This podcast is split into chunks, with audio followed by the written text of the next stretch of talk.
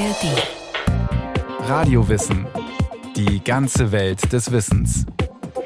Ein Podcast von Bayern zwei in der A R D Audiothek. Er soll betrunken zu Sitzungen gekommen sein und seine Wissenschaftlerkollegen beleidigt haben. Trotzdem hat es ausgerechnet der undisziplinierte Sohn eines Fischers, Wassiljewitsch Lomonossow, geschafft, sich gegen die etablierten europäischen Gelehrten durchzusetzen. Die hatten eigentlich das Sagen in der neu gegründeten Akademie der Wissenschaften in Sankt Petersburg. Als erster russischer Professor hat sich Lomonossow einen Namen in ganz Europa gemacht.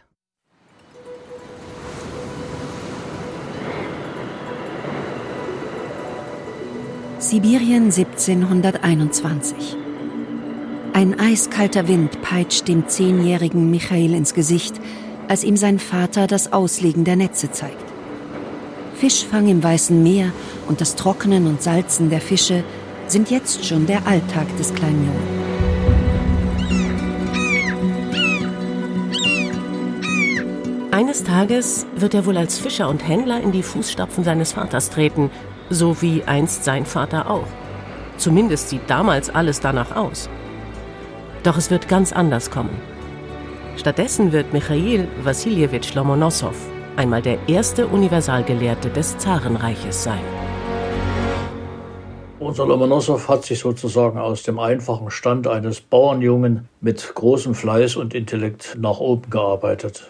Leider ist er schon siebzehnhundertfünfundsechzig gestorben, hatte also sozusagen nur gut zwanzig Jahre Zeit, Wissenschaft zu machen und sich dort auf den verschiedensten Gebieten, also Literatur, Sprachwissenschaft oder Chemie und Mathematik, zu etablieren. Im Großen und Ganzen gilt er aber als einer der ersten, die sich in Russland gegen die Dominanz der ausländischen Wissenschaftler behaupten konnte und unter Beweis gestellt hat, dass also auch ein aus einfachen Verhältnissen stammender Russe es dort zu hohen wissenschaftlichen Leistungen bringen konnte.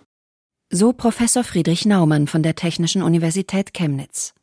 Im Jahre siebzehnhundertelf wird Michail Wassiljewitsch Lomonossow in dem Dorf Mischaninskaja nahe Archangelsk geboren. Sein Vater nimmt ihn nach dem Tod der Mutter mit auf sein Schiff und beginnt mit der Ausbildung. Um sein Geschäft aufzubauen, benötigt er einen Gehilfen, der lesen und schreiben kann, und setzt seine Hoffnungen in den Sohn. Das Lesen und Schreiben bringen dem jungen Michail zuerst ein schriftkundiger Bekannter und dann ein zaristischer Beamter bei. Bald liest er jedes Buch, das er in seinen Besitz bringen kann. Grammatik, Arithmetik, orthodoxe Psalmen. Doch die Buchbeschaffung ist im hohen Norden äußerst schwierig und kann den Wissensdurst des Fischersohns kaum befriedigen. Zudem stößt er damit in seinem Umfeld auf Missbilligung, besonders bei der neuen Ehefrau seines Vaters. Daher war ich oft gezwungen, soweit irgend möglich, an einsamen und abgelegenen Stellen zu lesen und zu lernen und Kälte und Hunger zu erleiden, bis ich mein Vaterhaus verließ, um auf die Spassky-Schule zu gehen. So schreibt Michail Lomonossow Jahrzehnte später in einem Brief an seinen Gönner, in deutscher Übersetzung, in den gesammelten Werken, erschienen im Akademieverlag Berlin. Die Verhältnisse zu Hause und sein zunehmender Wissensdrang drängen Michail Lomonossow im November siebzehnhundertdreißig zu einer drastischen Entscheidung. Mit neunzehn Jahren verlässt er seine Familie, um in Moskau eine Schule zu besuchen. Von einem Nachbarn leiht er sich drei Rubel und einen Halbkaftan gegen die Kälte und schließt sich einer der Schlittenkolonnen an, die Gefrierfisch nach Moskau bringen. Es dauert zwei Monate, bis Lomonossow dort ankommt. Sofort bewirbt er sich bei der Spassky-Schule auf einen Platz, eine bedeutende geistliche Bildungseinrichtung, die eine allgemeine Schulausbildung verspricht und auf den Beamtendienst vorbereiten soll. In einer mündlichen Prüfung stellt er sein angelesenes Wissen unter Beweis. Aber er hat keinerlei Lateinkenntnisse. Und so beginnt er von vorne in der ersten Klasse mit mittlerweile zwanzig Jahren. Doch er hat es geschafft. Die Aufnahme in die Schule bedeutet neben einer fundierten Ausbildung auch, dass er eine Unterkunft und Geld für Verpflegung erhält. Auf der anderen Seite stand unsägliche Armut. Bei einem Stipendium von drei Kopeken pro Tag fiel für meine Ernährung täglich nicht mehr als eine halbe Kopeke für Brot und eine halbe Kopeke für Quass ab. Das Übrige ging für Papier, Schuhe und die sonstigen Bedürfnisse drauf. So Lomonossow Jahre später. Zudem ist er vielfach dem Spott seiner Mitschüler ausgesetzt, die bedeutend jünger sind als er selbst. Doch er lässt sich nicht beirren. Er steigt schnell in den Klassen auf und schafft in nur fünf Jahren den Schulabschluss, für den acht Jahre vorgesehen wären. Ausgestattet mit Kenntnissen in Latein und Kirchenslawisch, Rhetorik, Literatur, Geographie, Arithmetik und Geschichte, sieht er sich aber noch immer nicht am Ziel.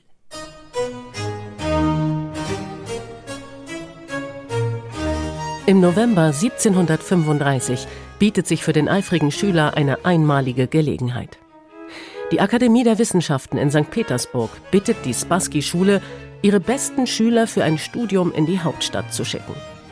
Lomonossow ist einer von zwölf jungen Männern, die hierfür ausgewählt werden. Dieser Ausbildungsweg ist im Zarenreich noch relativ neu, denn die russische Wissenschaft befindet sich noch in ihrer Aufbauphase. Zar Peter der Große hatte in den frühen Jahren des siebzehnten Jahrhunderts auf seinen Reisen in Europa gesehen, dass sein Reich dem Bildungs- und Forschungsniveau der westlichen Staaten hinterherhinkte.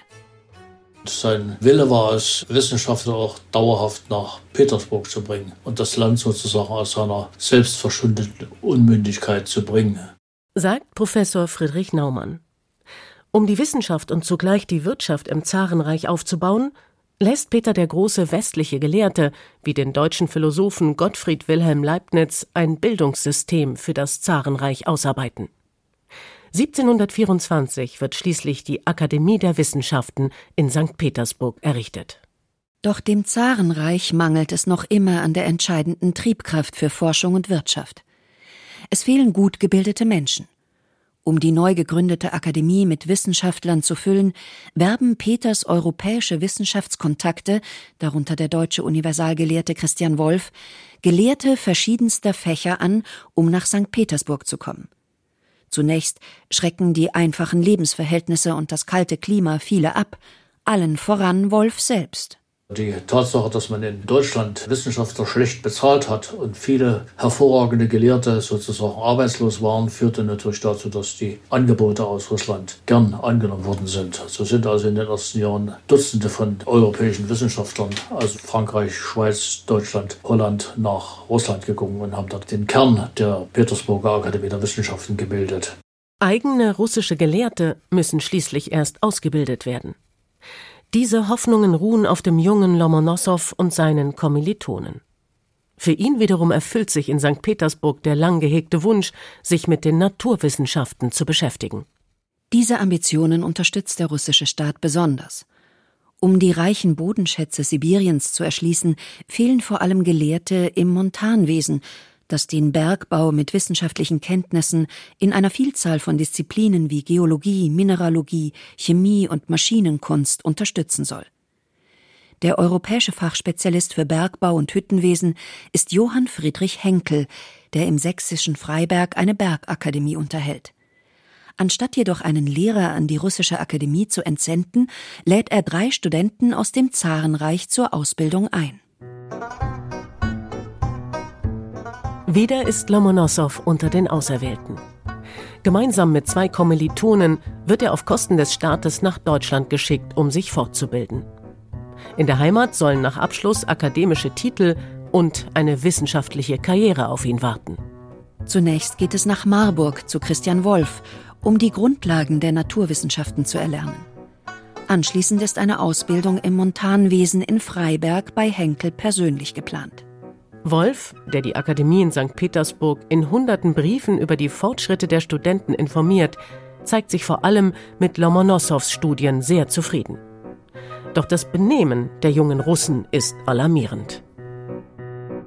Es heißt in einem Papier, sie waren der Wollust sehr ergeben. Also das hat der Wolf nach Petersburg geschrieben. Sie sind dem Trunke und der Wollust sehr ergeben. Das ihnen zugeteilte Geld haben sie also alles durch die Kehle gejagt und vertan, sodass also nach vier Jahren etwa zweitausend Taler Schulden angelaufen sind. Das ist eine unglaubliche Summe, wenn man überlegt, dass Wolf zum Beispiel im Jahr tausend Taler Honorar für sein Leben bekam. Und die drei haben also das Doppelte durchgebracht. Als die Studenten im Sommer siebzehnhundertneununddreißig nach Freiberg beordert werden, hat Henkel bereits die Anweisung erhalten, ein solches Benehmen nicht mehr zu dulden.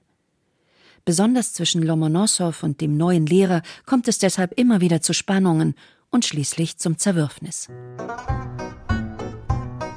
Nach nur zehn Monaten bricht Lomonossow nach einem Streit mit Henkel seine Ausbildung ab und verlässt ohne Erlaubnis der Russischen Akademie der Wissenschaften die Stadt. In den folgenden Monaten reist er unbesehen quer durch Mitteleuropa. Einmal wird er beinahe vom preußischen Militär zwangsverpflichtet und inhaftiert, schafft es jedoch zu fliehen. Schließlich kehrt er nach Marburg zurück und heiratet Elisabeth Christine Zilch, die Tochter seiner früheren Gastgeber. Sie wird ihm später nach Russland folgen. Also das ist eine ziemlich abenteuerliche Geschichte, die nicht in allen Beziehungen aufgehellt ist, aber im Großen und Ganzen hat er also die Zeit der Rückkehr nach Marburg nochmal genutzt, um sich wissenschaftlich weiterzubilden. Er sprach ja relativ gut Deutsch und auch Latein und das hat ihm also den Vorteil gebracht, dort auch noch zuzulegen sozusagen. Und Wolf hat ihn dabei natürlich unterstützt. Im November siebzehnhundertvierzig, ein halbes Jahr später, schreibt er einen Brief an die Akademie in Sankt Petersburg, um den Abbruch seiner Studien in Freiberg zu rechtfertigen. Die Vorwürfe, die er gegen Henkel erhebt, sind groß. Indem er die gemeinsten Prozesse, die fast in allen chemischen Büchern stehen, geheim hält und als mit einem Arcano nicht gern heraus will. Und den Bergbau kann man besser von einem Steiger, der seine Lebetage in der Grube zugebracht, als von ihm lernen. Die Akademie sendet daraufhin weitere hundert Rubel, um ihm die sofortige Heimkehr zu finanzieren. Als er im Sommer siebzehnhunderteinundvierzig in Sankt Petersburg eintrifft, wird er zunächst von einem Akademiemitglied weiter unterrichtet. Erst im Folgejahr wird er zum Adjunktus an der Akademie ernannt und erhält den kaiserlichen Auftrag, einen Mineralienkatalog zu erstellen. Lomonossow ist in der Wissenschaft angekommen. Die Wissenschaftler konnten ihre eigene Wissenschaft machen. Sie waren also nicht an irgendwelche Direktiven gebunden, sondern haben dort vor sich hingeforscht und konnten veröffentlichen. Petersburg hatte eine Druckerei, die modern eingerichtet war und alles konnte veröffentlicht werden. Es war einmal in der Woche öffentliche Vorlesungen am Freitag, wo auch das Volk hineingelassen wurde. Es gab dort kostenlos Kaffee. Das ist vielleicht mal anzumerken, dass man also auch das Publikum hinlockte, um die Vorlesungen zu hören. So hat also die Akademie auch eine Öffentlichkeitswirksamkeit erzielt. Von der Krone kommen zudem immer wieder wissenschaftliche Aufträge. Dazu gehören auch Expeditionen, wie beispielsweise nach Kamtschatka in den Jahren siebzehnhundertdreiunddreißig bis dreiundvierzig, um die sibirische Küste zu erforschen. Nach wie vor dominieren aber ausländische Wissenschaftler die Akademie in Sankt Petersburg. Das hat sich dann erst mit der Zeit gelegt, als zunehmend die russische Wissenschaft auf die Beine kam und sich sozusagen auch etabliert hat und man unter Beweis stellen konnte, wir sind nicht dumm in Russland. Was zu Reibungen zwischen Lomonossow und seinen Kollegen führt. Er war also auch ein Russe. Und diese Arroganz, die den ausländischen Wissenschaftlern eigen war und dieses Selbstverständnis, wir sind sozusagen die großen Wissenschaftler, was sich auch darin ausdrückte, dass man ihnen Gehälter ausgezahlt hat, die sich also wesentlich von dem unterschieden, was Lomonossow bekommen hat. Manche bekamen also eintausendsiebenhundert, eintausendachthundert pro Jahr und Lomonossow wurde also zunächst mit dreihundertachtzig Rubel pro Jahr abgespeist. Die Ungleichbehandlung macht Lomonossow zu schaffen und sein cholerisches Temperament und sein Lebenswandel sorgen für immer neue Spannungen. Also die Kollegen, die natürlich andere Vorstellungen von Disziplin hatten aus Frankreich, aus der Schweiz, aus Deutschland, die waren mit seinem Benehmen nicht einverstanden. Zumal er also auch betrunken zur Sitzung kam und vieles andere.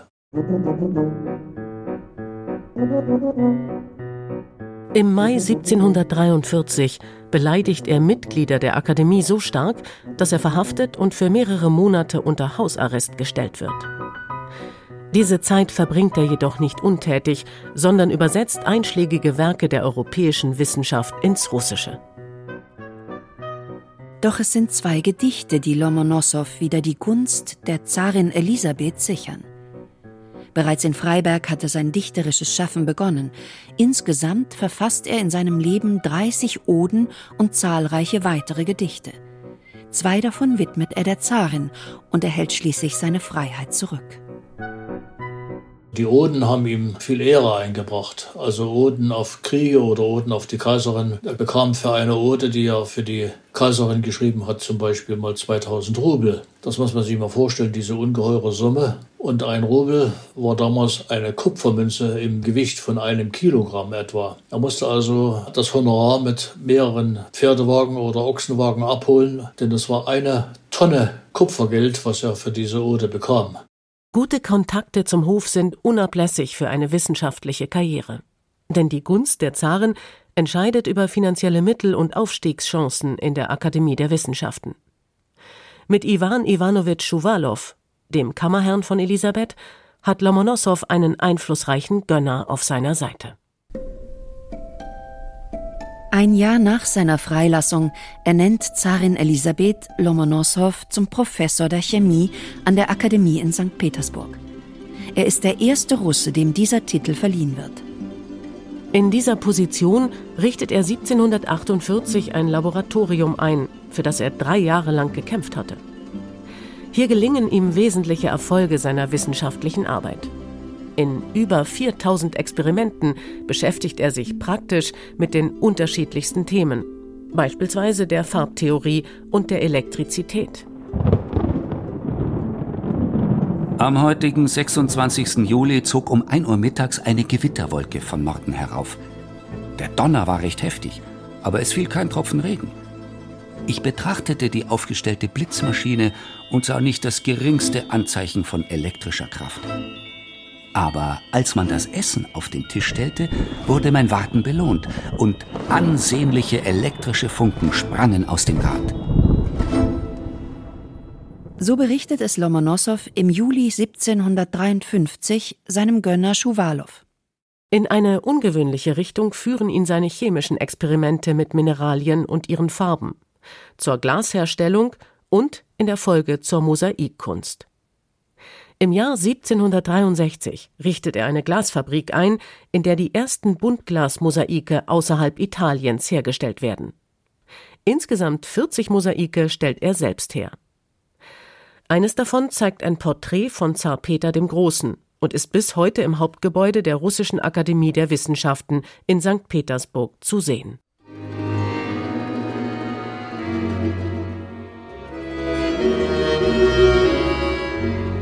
Lomonossows wissenschaftlicher Ehrgeiz beschränkt sich allerdings keineswegs auf die Naturwissenschaften. Die Bandbreite der Disziplinen, zu denen er wichtige Beiträge liefert, ist groß. Neben Physik, Chemie, Meteorologie, Astronomie, Arktisforschung, Metallurgie, Mineralogie und Geologie beschäftigt er sich auch mit Philologie und Geschichtswissenschaft. Seine sprachwissenschaftlichen Schriften sind für die russische Linguistik besonders bedeutungsvoll. Er verfasst unter anderem Werke zur Dichtkunst, eine Rhetorik, ein Lexikon zu ursprünglichen russischen Wörtern und die erste normative Grammatik der russischen Volkssprache. Damit gilt er als der erste große linguistische Reformer der russischen Sprache. Ebenso bahnbrechend sind seine historischen Werke, die er im Auftrag der Krone schreibt. Für den ersten Band zur alten russischen Geschichte leistet er Pionierarbeit, da er sich auf keinerlei Vorarbeiten stützen kann. Lomonossow setzt sich außerdem sein Leben lang für die akademische Bildung in Russland ein.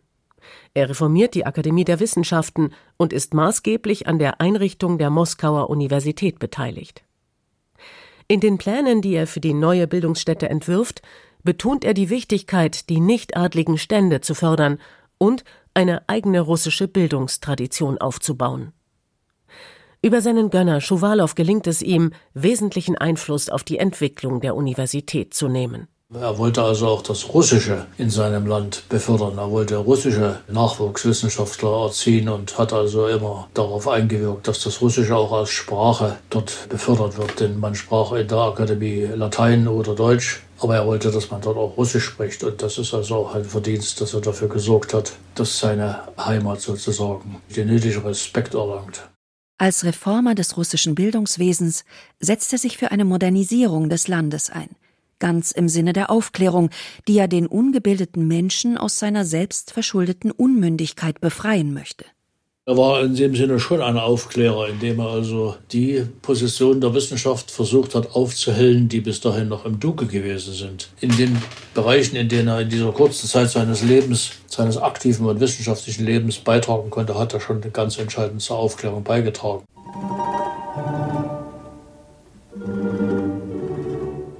Sein Ruf im Zarenreich ist beachtlich und auch im europäischen Ausland wird er für seine wissenschaftlichen Arbeiten gerühmt. Die Königlich-Schwedische Akademie der Wissenschaften und die Päpstliche Akademie der Wissenschaften zu Bologna ernannten ihn in den frühen siebzehnhundertsechzigern zum Ehrenmitglied. Zu Hause in Russland steigt Michail Wassiljewitsch Lomonossow zum Rat in der Kanzlei der Akademie der Wissenschaften auf. Das Amt des Vizepräsidenten, für das er immer wieder Interesse bekundet: Ich werde dabei meine aufrichtige und angeborene Liebe und meinen Eifer für das Vaterland und für die Wissenschaften beweisen, die meinem Herzen teurer sind als alles andere. Bleibt ihm jedoch verwehrt. Als Zarin Elisabeth siebzehnhunderteinundsechzig stirbt und zuerst Zar Peter der Zweite und dann ein Jahr später Katharina die Große auf den Thron kommen, erkalten wichtige Verbindungen zur Krone und Lomonossows Einfluss bei Hofe schwindet.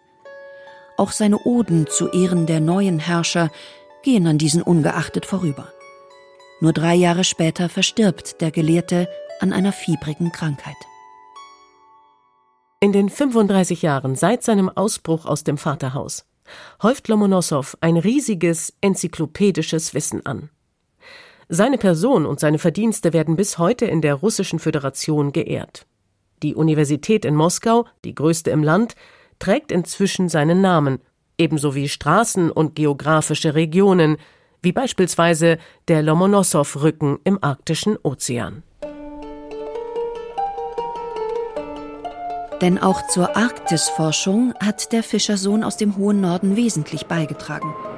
Er erkennt, dass sich neunzig Prozent eines Eisberges unter der Wasseroberfläche befinden müssen und erklärt so deren große Gefahr für Schiffe in der Arktis. Gegen Ende seines Lebens wendet er sich seiner eiswindumwehten Herkunft wieder zu und initiiert nach intensiven Studien eine Expedition zum Nordpol, den er für eisfrei und damit befahrbar hält. Das Scheitern dieser Expedition erlebt er jedoch nicht mehr.